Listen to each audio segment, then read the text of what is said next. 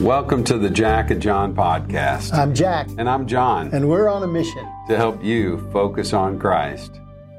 Well, this week we're getting ready to come up on what we call Palm Sunday. Okay?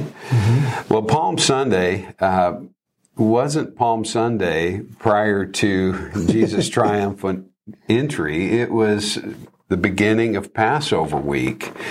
And that means so many things. So many things. We, we, we prayed over this because there's, there's too much to tell and too much to talk yeah. about. And it's, it's so exciting. But the thing we wanted to focus on is the humility of Amen. Jesus as our King. Mm-hmm. And that he brought peace. And that he brought peace. peace. That he brought peace. I'm going to give just a little bit of backstory here first, Jack, and before I turn it over to oh, you, sure. because you know we everybody knows the story about Jesus entering um, on the colt of a donkey all right. And uh, when they're in Bethany, which is just across the Kidron Valley from Jerusalem, I mean, you can literally see uh, Jerusalem from there. He sends the disciples on ahead to go get a colt. Uh, and so he's got this donkey and its colt. Um, and he's riding this colt into the city.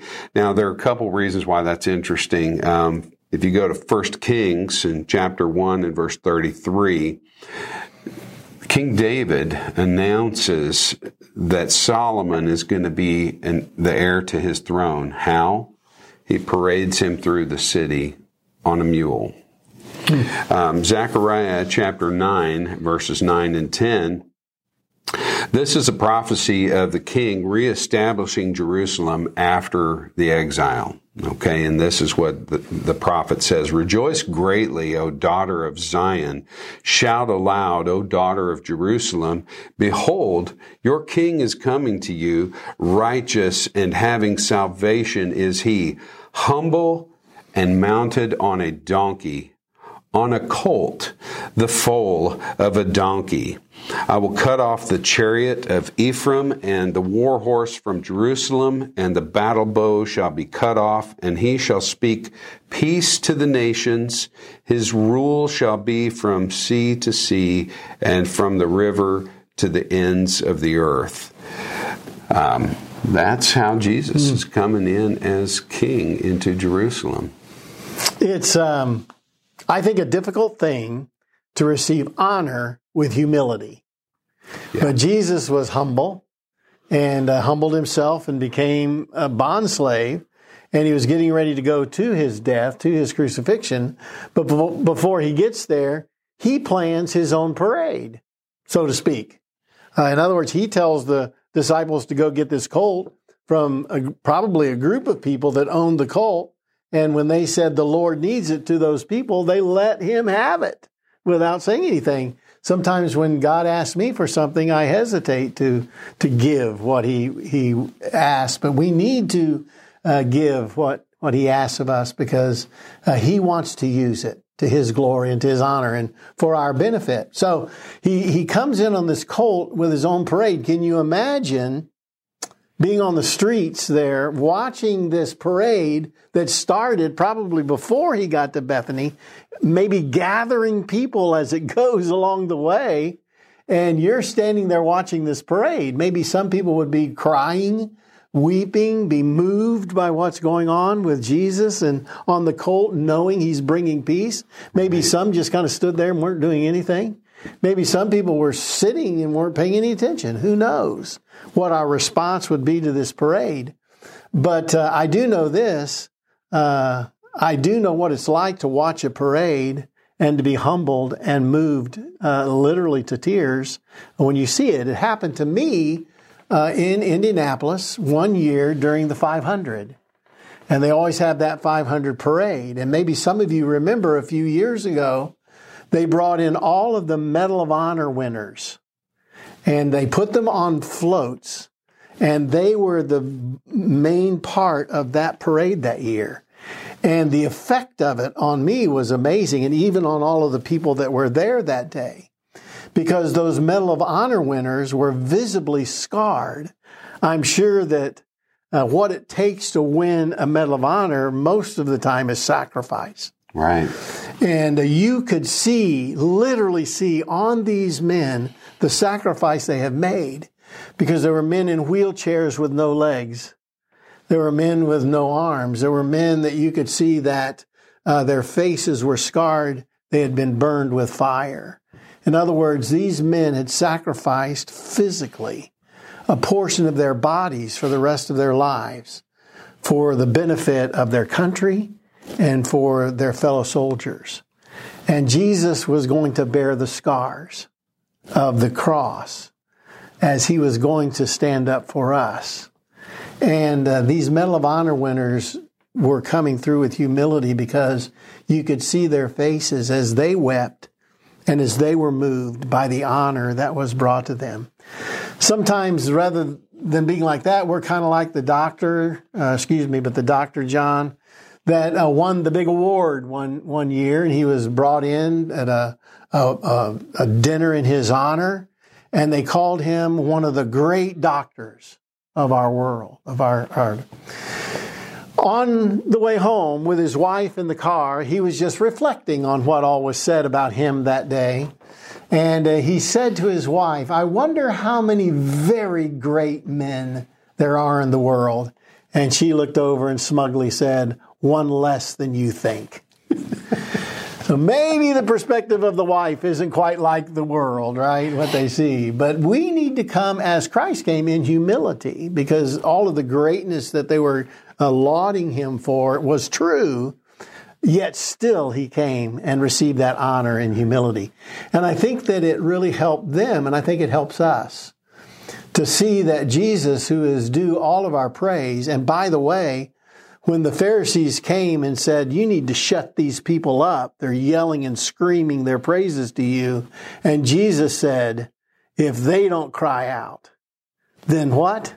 The, the rocks, the yeah. stones will cry out my praise, for God will be praised. And there were some interesting people in that parade watching right. the parade, weren't there?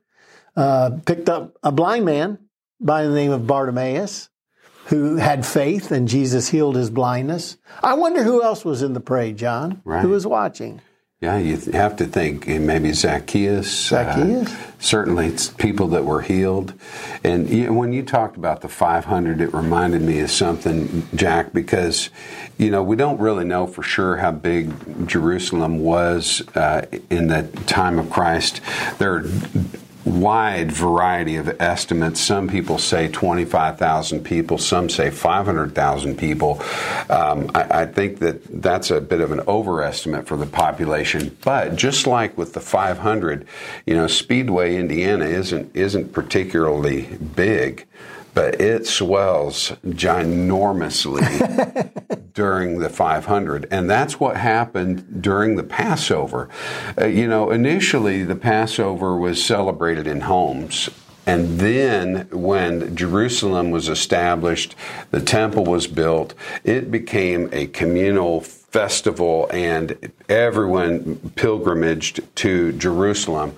And so the city swelled to five, six, maybe even 10 times the size, okay? Mm-hmm. Um, and you talk about the number of sacrifices, they, they estimate that it, before the sacrifices ended, you know, with the destruction of the temple in AD 70, they estimated that at, at the time of um, Passover, there were 270,000 lambs slaughtered. Wow. It's a lot of blood. That is a lot of blood. and so just imagine how many people are there if that's how many lambs were being sacrificed. Um, and so it's not just like your normal crowd. It's not like you're going into downtown Indy. No, you're going into downtown Indy when they're getting ready for the Super Bowl. Or it's not even like you're going into Times Square. You're going into Times Square on New Year's Eve. So Jerusalem is packed full right. of people when this is happening. Um, and so, yeah, Jesus is a bit of a spectacle riding on this donkey. And we all know how the people responded, right? Yes they're they're cutting the palm branches and they're shouting hosanna and you know it's kind of almost it's almost sad that we've sort of transliterated that word and said Hosanna because it sounds sort of like people are saying hallelujah, but what they're actually saying is save, save us. Yeah. That's what Hosanna means. So here, here's the king coming in uh, with a show of peace. He's not riding a war horse. You know, typically when a king would come into the city, he's riding a war horse. Right. Jesus is riding a foal, a colt of a donkey. And that's what kings did maybe after a victory or when they're announcing peace, or in the case of Solomon, when they're announcing the, their beloved son who's going to be the heir to the throne coming mm-hmm. into the city. Mm-hmm. I was watching uh, a, a video of Tiger Woods who had come back after whatever 10 years. He had several surgeries all the issues that he had. But in the middle of last year he came back for the pga tour and won.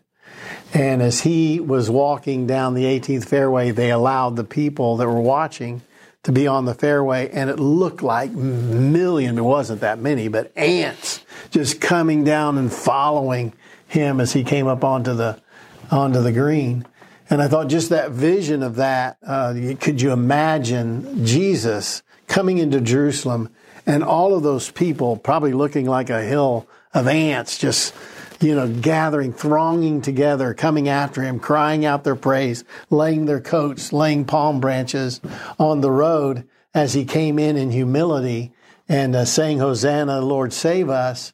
And then the crowd, maybe some of the same people, well, three, four days later, crying out, Crucify him, mm. crucify him. Uh, it's funny how sometimes we are so um, flippant uh, in the things that we say, and we're so movable rather than being steadfast and strong, and we're just manipulated uh, by the crowd. And uh, that's, I think, what some of those people in the crowd were manipulated as they cried out, Crucify him, crucify him. But uh, as he came in on that day of the triumphal entry, triumphal entry, I'll say it in a minute. I always get triumphant or triumphal. Yeah. Either triumphal. one. Either triumphal. One. I said triumphant, but I didn't mean to. I meant to uh, say. You meant to say triumphal. I meant to say triumphal because that's what it says there. You know. But. So it's the triumphant entry. uh, that day, um, people were praising. Yeah. People were worshiping. People were crying out their praise. So, and Jesus knew what was coming. We've talked about this, where he wept over the city of Jerusalem. Yes, he on this. Yeah. By the way, right this, this, time. Day. Yes. Yeah. What was he weeping for? They missed it. They missed it. Yeah. Here's the king. He's coming in. He's going to establish his kingdom, and you guys don't even see it. You miss the king. Don't even see it. You miss the kingdom. Right because they were thinking in earthly terms, which is what we do. It's, it's you know, God didn't do what I wanted. I'm disappointed uh, because He didn't fix this temporal, earthly thing right. that, that I'm dealing with. And uh, he he had a bigger vision than that because the kingdom He was establishing was and and is an eternal kingdom. Um, and Rome, Rome didn't mean anything to him. You know, it's it's like that. My kingdom's bigger than that, and you guys are missing it. Um, it's a it's a sad thing. I was just thinking how sad it is uh, to be saying with your mouth, "Hosanna, blessed is he who comes in the name of the Lord," and Jesus knowing that in their hearts they were missing it. Right. They were missing who he was. And by the way, where is he going? He's on his way to Gethsemane, right? right. He's on his way to the garden, and he's on his way to be um, betrayed right. and to be arrested and to be beaten and to be crucified. Wow, there's just a lot was going on at that time. A lot, a lot of teaching, a lot of things going on. One of the other things that I want to throw in there, Jack, is you know we, we forget sometimes that this is part of the Passover uh, feast, the whole week that they're getting ready for. Um, and one of the things that happens during that time period um, is the singing of the Psalms of praise. And um, one of the psalms that would have been sung during that time period is Psalm 118. And I'm just going to read three verses from that Psalm 118, 25 through 27. Hosanna, O Lord. Wow. It's Prophetic, translated yeah. here Save us, we pray, O mm. Lord. Mm. Um, o Lord, we pray, give us success. Blessed is he who comes in the name of the Lord. we bless you from the house of the Lord.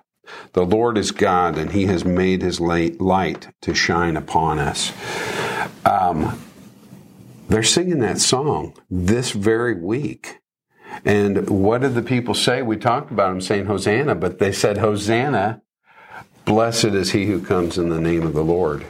So when Jesus is entering the city, they're singing hmm. Psalm 118. Yeah, that's right.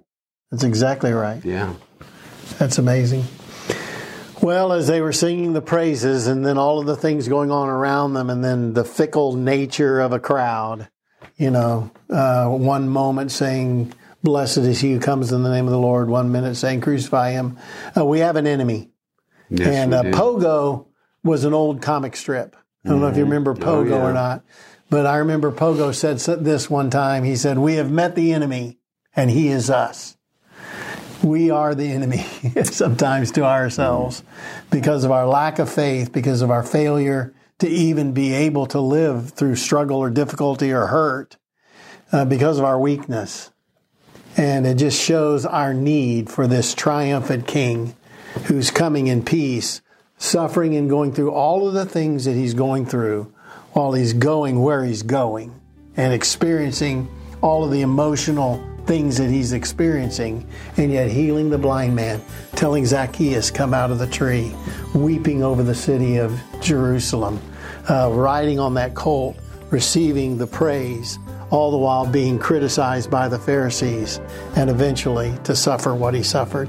He is an amazing Savior, and uh, we, we should cry out our praise to him every day. Amen.